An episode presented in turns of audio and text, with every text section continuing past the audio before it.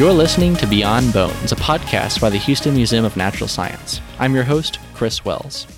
We're all about looking beyond the bones, beyond the artifacts, beyond the physical remains that are housed in our exhibit, to tell the stories of triumph and tribulation uh, behind some of the objects on display in our collection, and some of them that aren't on display in our collection. This week on Beyond Bones, we're going to be talking about a topic that's a little bit different from the subjects that we normally cover on our podcast, uh, but one that is interesting nonetheless.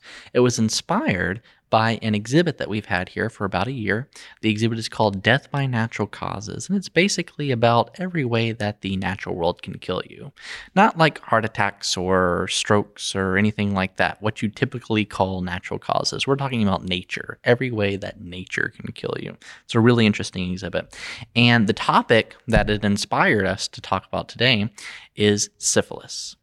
Now, since syphilis is a um, venereal disease, and we're going to be talking about how the disease is contracted and the disease's effects on the body, um, there might be some material that is a little inappropriate for younger listeners. Um, so, just that warning before we start. However, don't go because it is going to be a really fun talk. And we're not just going to talk about medicine and the human body, we're going to be talking about culture. For example, did you know that fashion? Was affected by syphilis. That's right, everybody had syphilis, and you had to find ways to cover up the effects of the disease. Also, laws were affected by the disease. There was a lot of malpractice going on when it comes to syphilis, especially when it came to experimenting on ways to uh, cure the disease. And that caused quite a controversy, and human rights issues were uh, brought up. Um, and we're going to be talking about all of that. Today we're talking to Nicole Temple, curator of our new special exhibition, Death by Natural Causes. How are you today? Excellent. And you? I am well. And Dr. Steve Norris, who is professor and vice chair of research at the McGovern School of Medicine at UT Health. How are you today? Doing well. Thanks, Chris. Glad to be here. Oh, yeah. And so today we're going to be talking about syphilis, which is an interesting topic to talk about. Like that's not something that people generally spend their days discussing, you know, in normal conversation. And because of that, I kind of want to start this episode by talking about why we should be discussing syphilis. What's its significance to our culture today? And why should we really care about something that is preventable? What do y'all have to say? Well, I think uh, people tend to think of syphilis as being something that occurred in the past, and it's very much with us today. Um, there's somewhere between 18 million and 56 million cases of syphilis at any one time in the world. Um, I think Nicole mentioned that there's something like a million. Um, a million uh, babies born um, every year that have congenital syphilis and the mortality rate of congenital syphilis is about 50%, either stillborn or born slightly after death. And one of the problems is um, the way that syphilis works, which we can talk about in a minute. You may not realize that you have syphilis until you, the baby is already infected, so you don't get treated for it. But if you knew it, it's easily treatable. So they get all the way through the pregnancy, the baby um, is born, and then it's got severe birth defects because of the because of the disease. Wow. All right, so it is something that's important and something that people need to know about and talk about today. Um, let's talk about like the disease itself. Like first of all, um, you know, people have maybe misconceptions about the disease or or maybe they don't maybe it's as bad as they say it is like what exactly is syphilis what does it do to your body well, syphilis is an infection, so it's caused by a bacterium, and it's called Treponema pallidum, which uh, sounds like a mouthful, but what it really means is pale spinning thread. So you can think of it that way. Uh, it's a very tiny organism. And even one organism can infect an individual, and uh, it's, of course, mostly transmitted through sexual contact, with the exception of uh, congenital syphilis, which is um, transmitted from mother to, to fetus. Um, once the infection occurs, then the typical lesion that occurs is called a chancre, and that is teeming with organisms. It has very high concentration, but surprisingly, oftentimes it's not noticed, and so it'll go away after a few weeks. And um, what can occur after that is what is called secondary syphilis, where there are lesions all over the body because the organism disseminates and causes infection throughout the body. And one of the things about syphilis is that once the infection occurs, uh, if it's not treated, that person will stay infected potentially for life. And so, in the later stages, actually called late syphilis, what can occur are problems with the heart or uh, problems with uh, the central nervous system. It can cause a, a form of dementia. Um, and it can also cause uh, problems with um, joints and other uh, problems. So, one of the questions I had for you, Steve, is um, when people think of the tertiary stage of syphilis, they always think of people without their noses or having that saddle nose. What about the disease affects the, the your face and your your tissues like that? Well, one thing that we've found with uh, studies is the organism actually likes lower temperatures, mm-hmm. so it makes sense that it can grow better in tissue uh, that is close to the skin. So um, that's one reason that the nose may be affected more than other places. So it, it, survives inside the body, but it does visible, terrible damage the further out you get towards the outside of the body. Yeah, and I think a lot of people think, well, it only causes damage on the outside, but it gives uh, also a lot of damage inside, mm-hmm. and uh, that's what can be life threatening.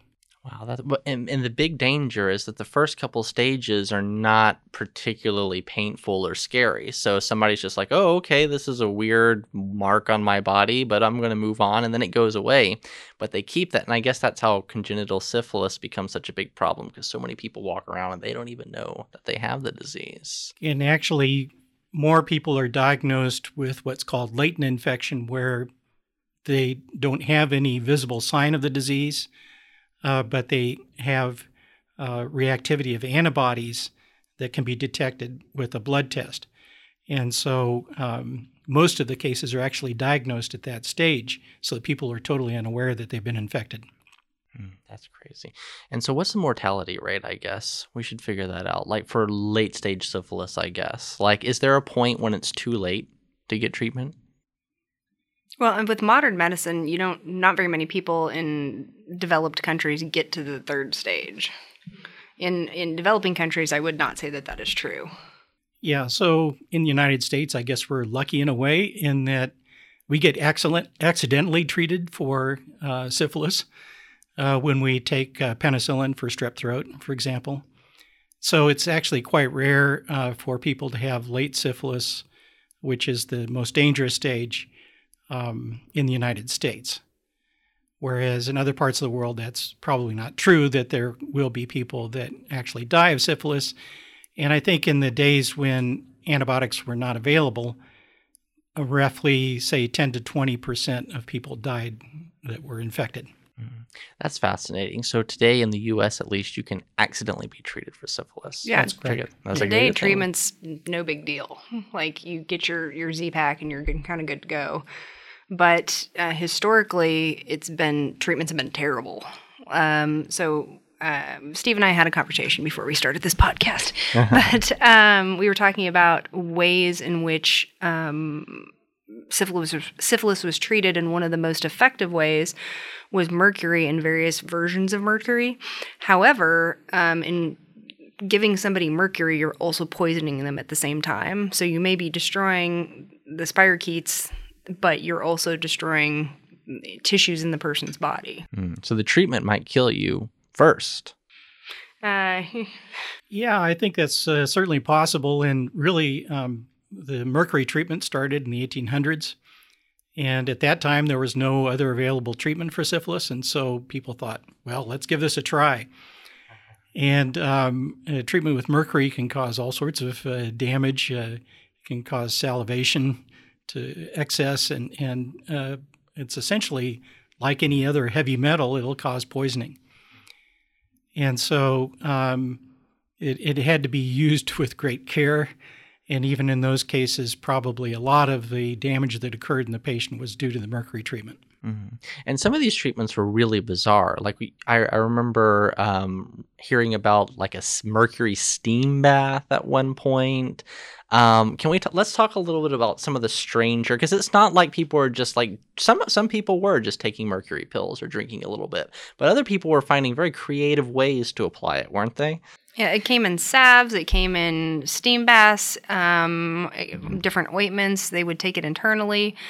Um, and in fact, in the Death by Natural Causes exhibit we have here, um, we've got two different medications. One is calomel, which um, is sort of a derivative of calamine lotion that you would find in the store today. It's different, but similar concept.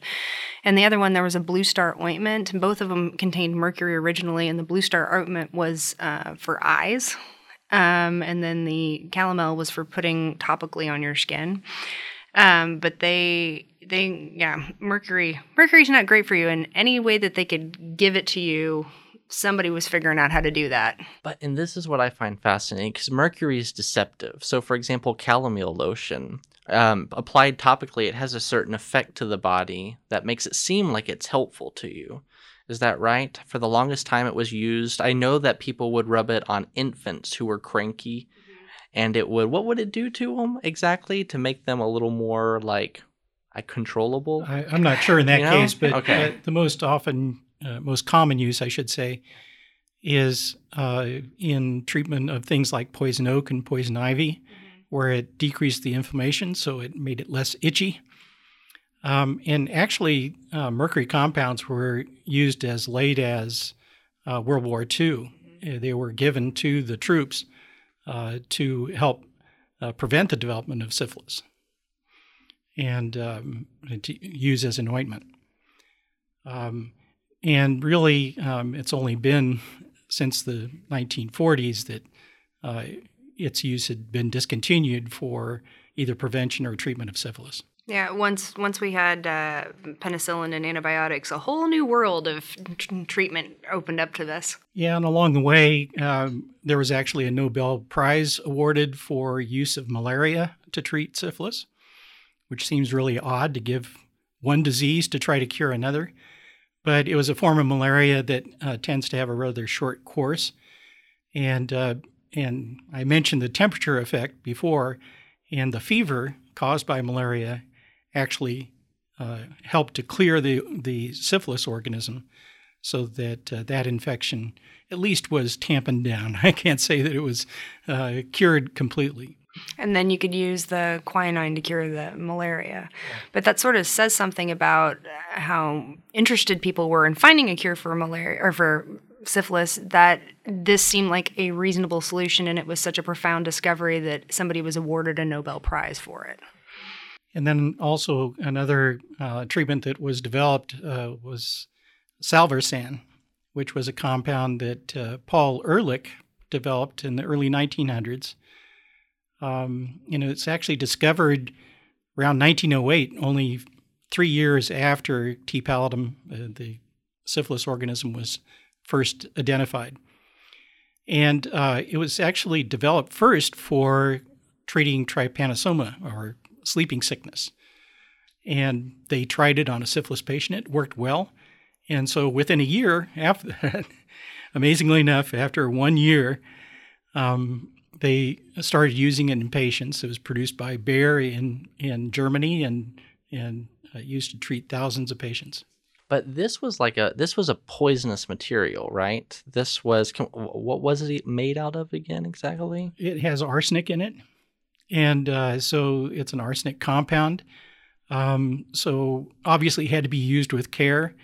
Um, the literature I've seen uh, says that they revised it so they made it neo salvarsan, and it was more soluble. And with that, they didn't have to give as much, and so it was less toxic. But like you were saying, Nicole, I mean that kind of gives you an idea of how important it was to find a cure. It's like, okay, let's just give them this very poisonous material that will hurt them, but it'll hurt the disease more. Or let's give them a disease that kills people, but not all the time. To ki- you know to cure this disease. Yeah, it's it's crazy, and you're willing to take the side effects of like liver damage and you know this living with malaria for the rest of your life in order to get rid of the syphilis because the syphilis is so much worse. And this is a similar train of thought to, for example, like chemotherapy, right? I mean, this is it's something that is bad for you, but also bad for the thing that's hurting you. And so I find that interesting, I guess. Like, I doubt that it actually, this kind of thought began with syphilis or anything like that. But there was a point when people started using things, I don't know. It's like the lesser of the evils. It's like the lesser of the, e, and eventually they kind of came on that concept. It's like, oh, yeah, these medicines are actually really bad for us, but let's try to use them in a more strategic way, I guess. Well, a lot of the treatments that were present in the 1800s and 1900s uh, were quite toxic and um, not very effective. And so uh, that was really common. So having something that had any effect at all was great. yeah, and we've definitely come a long way from balancing the four humors.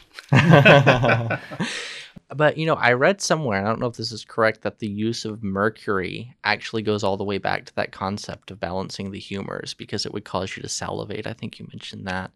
Um, and so they're like, oh, And good. sweat. Yeah, this is salivate and sweat. So it's like, oh, good. They're balancing their humors. They're getting rid of this vile liquid. So interesting. But it persisted a long time, long time after scientific methods of, of making medicine were used. I want to go back real quick because, you know, there's this big misconception about the origins of syphilis, right? How, you know, it's almost like the New World's revenge. Like Europeans brought so much horrible stuff over from Europe, all the diseases that devastated native populations, and then that's like the one thing they had that hurt Europe. But that that really might not be true, right? Let's talk a little bit about the origins of syphilis and and its surprisingly ancient origins. Yes. Um, so there's still a lot of debate out there about where syphilis came from, who introduced it to who. Um, and if you look at the European literature, everybody's blaming everybody because they don't want to be responsible for it. So there are multiple theories about where syphilis came from. The one of the most pervasive is how it came from pre-Columbian cultures, and Columbus went over, met with them, and then brought it back. And that there is evidence for that. However, um, they also find children with con- uh, genital s- uh, syphilis in Metaponto, Italy, which is uh, a town near Pompeii at the time of Pompeii. And there's also a um, monastery in England called Hull, where they see people who look like they have um, bone affects of syphilis um, that are buried, and it was before Columbus came back from the New World. So there's evidence for it, definitely being in Europe and other locations before um, Columbus. Um, part of the reason why Columbus and the New World get blamed is because there was already syphilis or a variety of syphilis in the New World. Um, and perhaps Steve can speak to that, but uh, Pinta and Yaws and Bejel. Yeah, so there are actually several related diseases. One is called Bejel, which is uh, found in arid areas of the world and uh, causes skin lesions, and it's transmitted during childhood. Yaws is uh, transmitted usually in, in uh, say, the teen years, and that's found primarily in tropical areas such as Africa. And then there's a third disease called Pinta that is also transmitted just by skin to skin contact, and that's found primarily in South America. Um, and I guess my favorite theory of the origin of syphilis is that it actually was an animal disease, probably millions of years before humans were on the earth.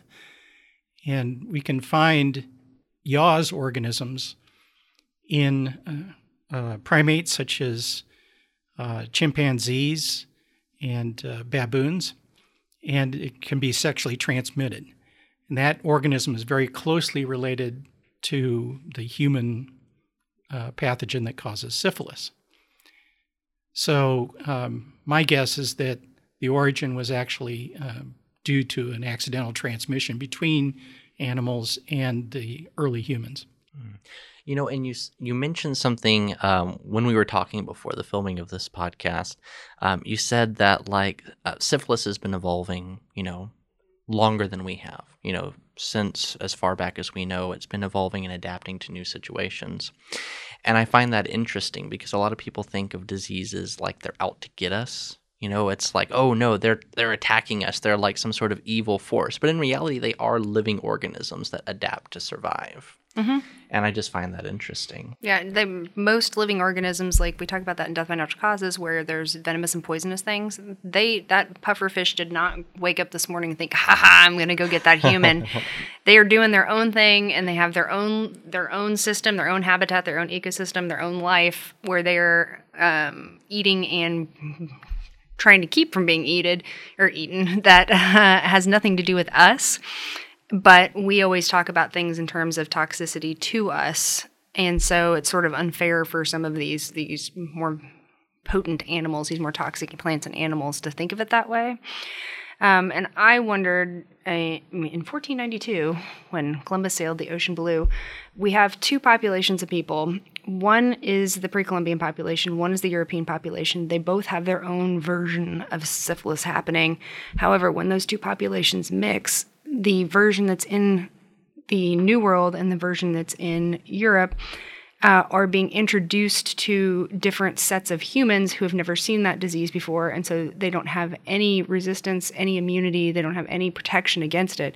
So that was like that's my theory is that they ended up being introduced to something that was similar but different enough that the the version of syphilis that they encountered was like, hey, look at this. This is a new territory and it sort of exploded from there. And I think that's why a controversy still exists in terms of where it originated. Mm-hmm. Um, because there's this huge outbreak that occurred that was recognized in Europe. Um, it was called the Neapolitan disease, uh, if in the Spanish disease, depending on uh, where you thought it came from. So if you weren't Spanish, it was a Spanish disease. If oh, you weren't from yeah. Naples, yeah, yeah, everybody was blaming somebody else.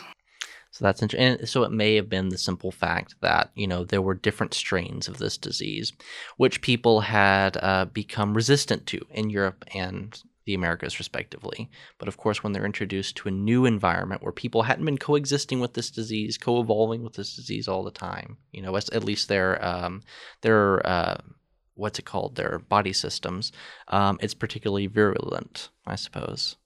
That's interesting. And I and the the accounts are really horrific. I mean, they talk mm-hmm. about it sounds like a zombie apocalypse going on, you know, in the 1500s, right? There's people with their faces falling off wandering around, and people are freaked out by this because it's new. They've never seen it before. They just recently we had a plague. Things are not going great.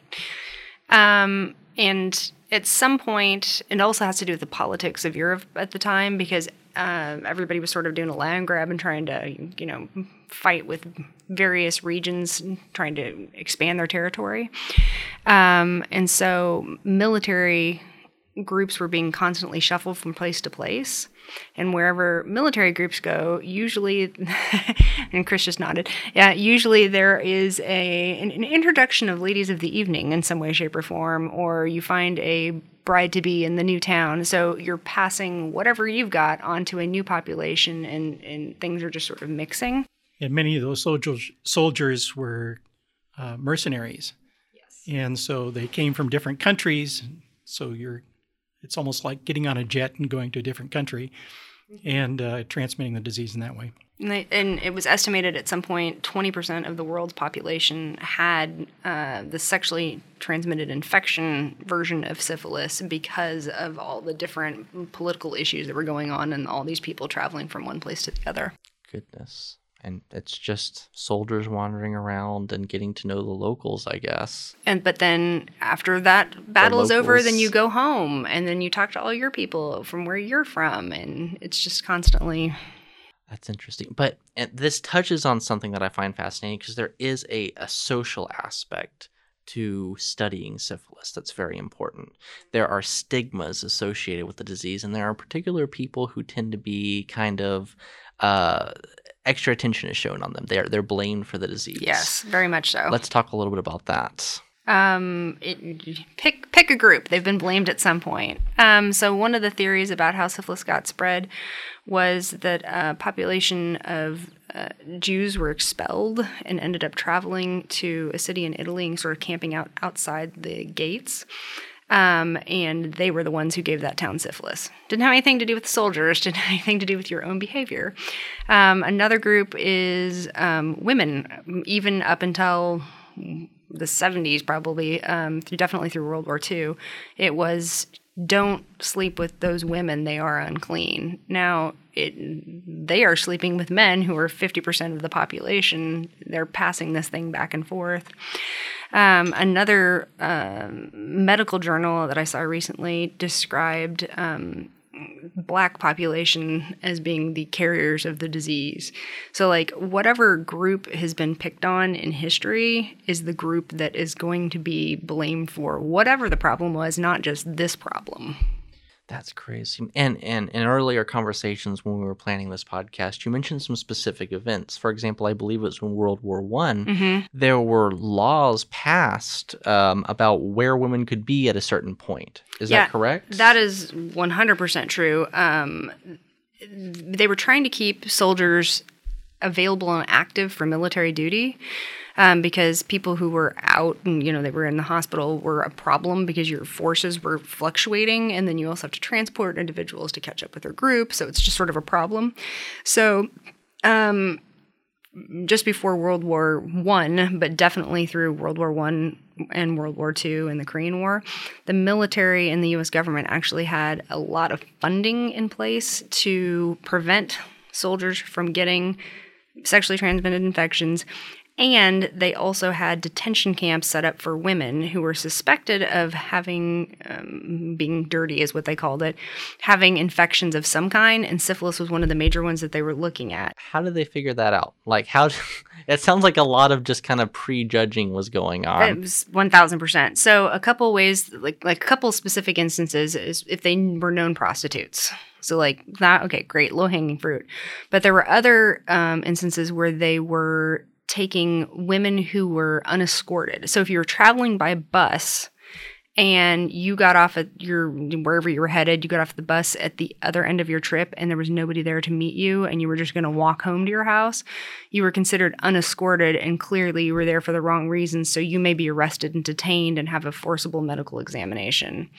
Uh, another woman was married and she was a waitress, which was also seen as a shady occupation. And she ate at the lunch counter uh, her job by herself after her shift was over and then went and caught the bus. And so clearly she was identified as being like, mm that, that is not correct. She's Um, not. She's not in a group, so that means that she's there's something wrong with her. Yeah, and then they also had there were all sorts of terrible things that happened. Um, so they had these detention facilities, but it was also pre-segregation. So they had detention facilities, which were like camps, like medical camps, for uh, white women, and then black women just went to jail. Um, so you know, one, you're forcibly detaining people who've done nothing wrong, and two, you are segregating the population. You're not treating them equally, so they were very mistreated.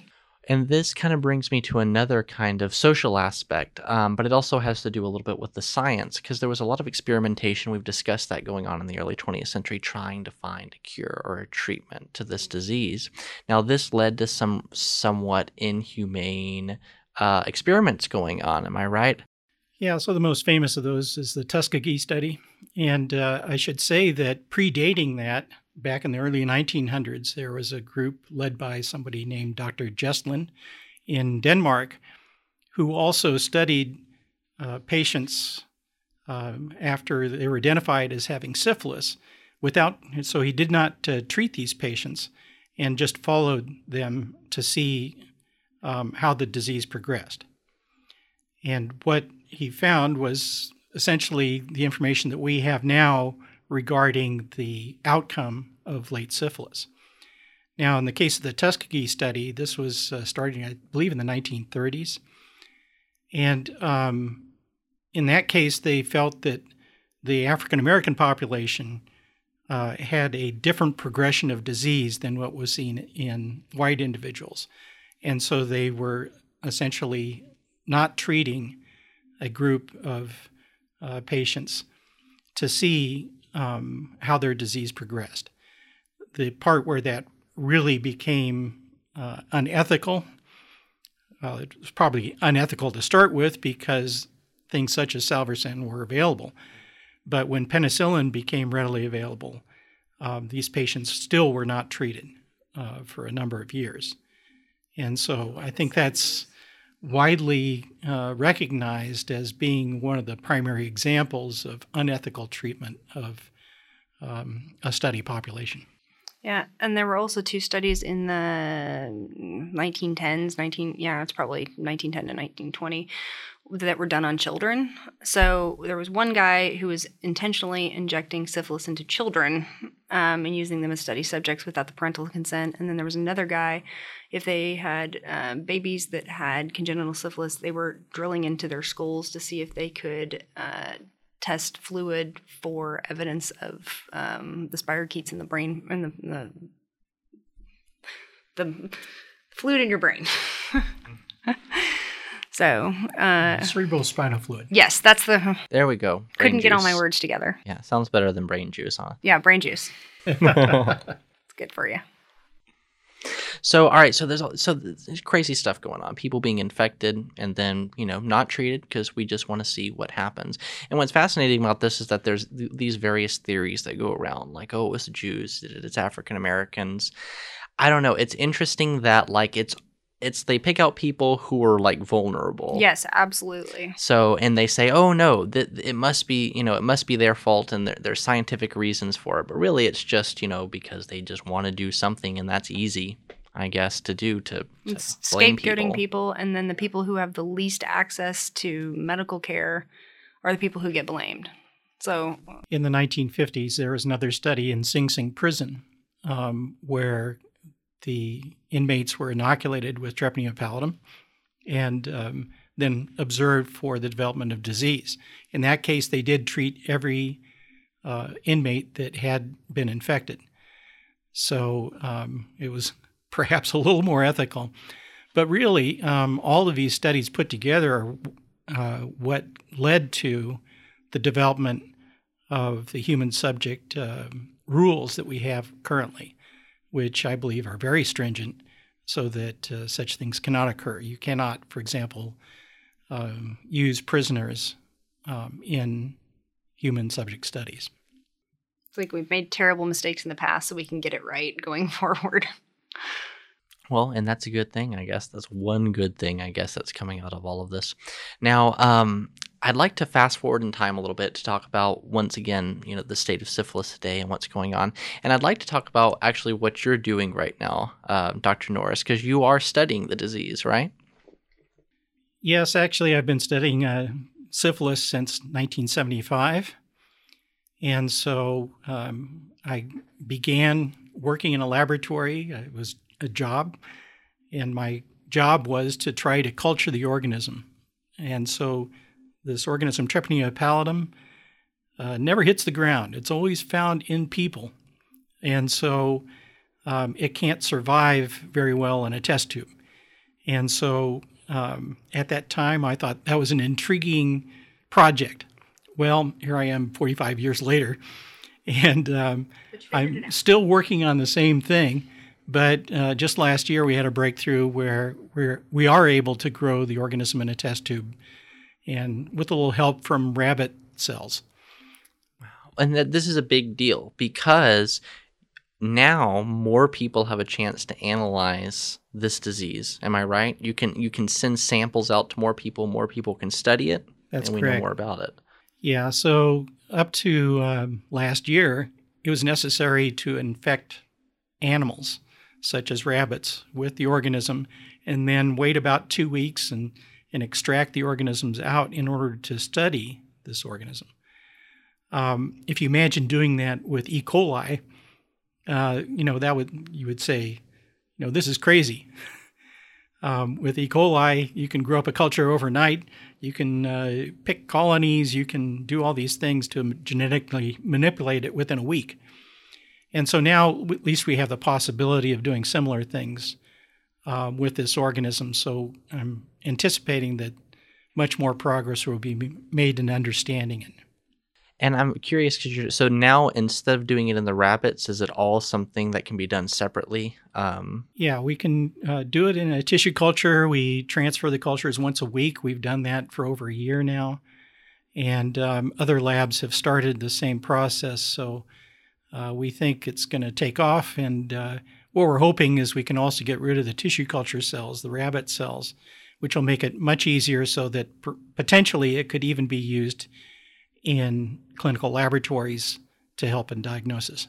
And one of the reasons why that's such a big deal is like giving the example of E. coli. I want to say it's a 20 minute replication. Right. Yeah, okay. So it's a 20 minute replication cycle. So you end up doubling your population in 20 minutes. For syphilis, it's a 30 hour process. So it takes forever to get enough material to work with, and then you also have to keep it alive.